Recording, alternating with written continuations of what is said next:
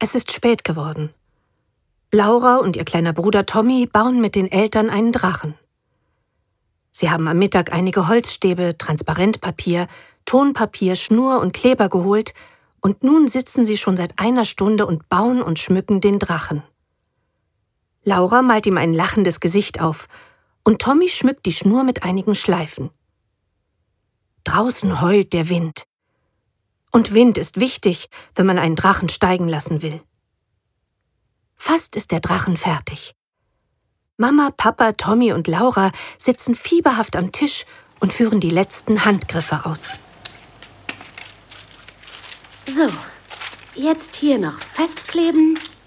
Fertig. Das ist ein toller Drachen. Und der kann jetzt fliegen? Na, aber klar, wenn man den richtigen Wind hat. Woher kriegt man denn den richtigen Wind? Naja, man kann Drachen nur an windigen Tagen steigen lassen. Und weil heute und gestern ganz toller Wind war, kamen wir ja überhaupt erst auf die Idee, einen Drachen zu bauen. Bestimmt fliegt er ganz hoch. Ja, höher als die Wolken. Trotzdem, jetzt geht ihr erstmal ins Bett. Und morgen nach dem Frühstück könnt ihr den Drachen ja steigen lassen. Warum denn jetzt nicht gleich? Weil es jetzt dunkel ist. Stimmt gar nicht. Doch, Tommy, guck doch mal raus. Ich will aber lieber jetzt. Was ist, wenn morgen kein Wind ist? Tommy, wir haben doch vorhin die Wettervorhersage angeguckt.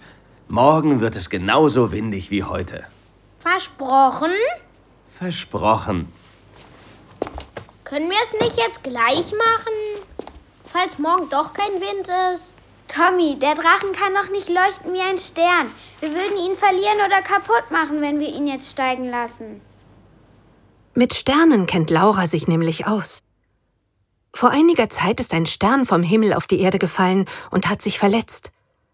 Laura hat ihm geholfen, wieder an den Himmel zurückzukehren. Seitdem kommt er sie jede Nacht besuchen und Laura kann ihm von ihren Sorgen erzählen. Und oft genug kann der Stern ihr helfen. Obwohl er nicht direkt sprechen kann, versteht sie doch genau, was er sagen will. Aber sie hat niemandem davon erzählt. Es ist ihr großes Geheimnis, dass sie mit einem Stern befreundet ist. Auch heute besucht der Stern sie und Laura erzählt ihm von ihrem neuen Drachen. Hallo Stern, da bist du ja wieder. Wie geht es dir? Weißt du, was wir heute gemacht haben? Wir haben einen Drachen gebaut. Den wollen wir morgen im Park steigen lassen. Willst du ihn sehen?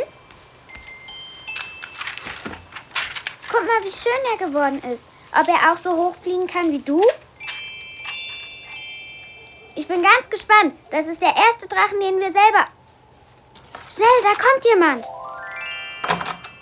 Tommy, warum bist du denn nicht im Bett? Tommy müsste eigentlich schon längst im Bett sein. Aber er kommt plötzlich barfuß in Lauras Zimmer hereingestapft. Er guckt sich forschend um. Neben Lauras Schreibtisch liegt der Drachen, den sie vorhin hier ordentlich verstaut hat. Den hat Tommy offenbar gesucht. Ich möchte noch mal kurz nachgucken, ob die Schnur für den Drachen lang genug ist, dass der Drachen bis zu den Wolken fliegen kann. Was machst du denn da am Fenster? Sag ich nicht. Das ist mein Geheimnis. Was für ein Geheimnis? Ein Geheimnis verrät man nicht. Das ist etwas sehr Wertvolles. Ich möchte auch so was Wertvolles haben. Das ist nicht so leicht. Man muss auf Geheimnisse warten, so lange bis man eins entdeckt und dann... Nanu, ihr seid ja beide nicht im Bett. Tommy, ab in dein Zimmer. Ich musste nur mal nachgucken, ob die Schnur vom Drachen lang genug ist. Das könnt ihr ja morgen früh dann ausprobieren. Jetzt wird geschlafen. Gute Nacht, Laura. Nacht, Tommy. Tommy, ich komme sofort zu dir.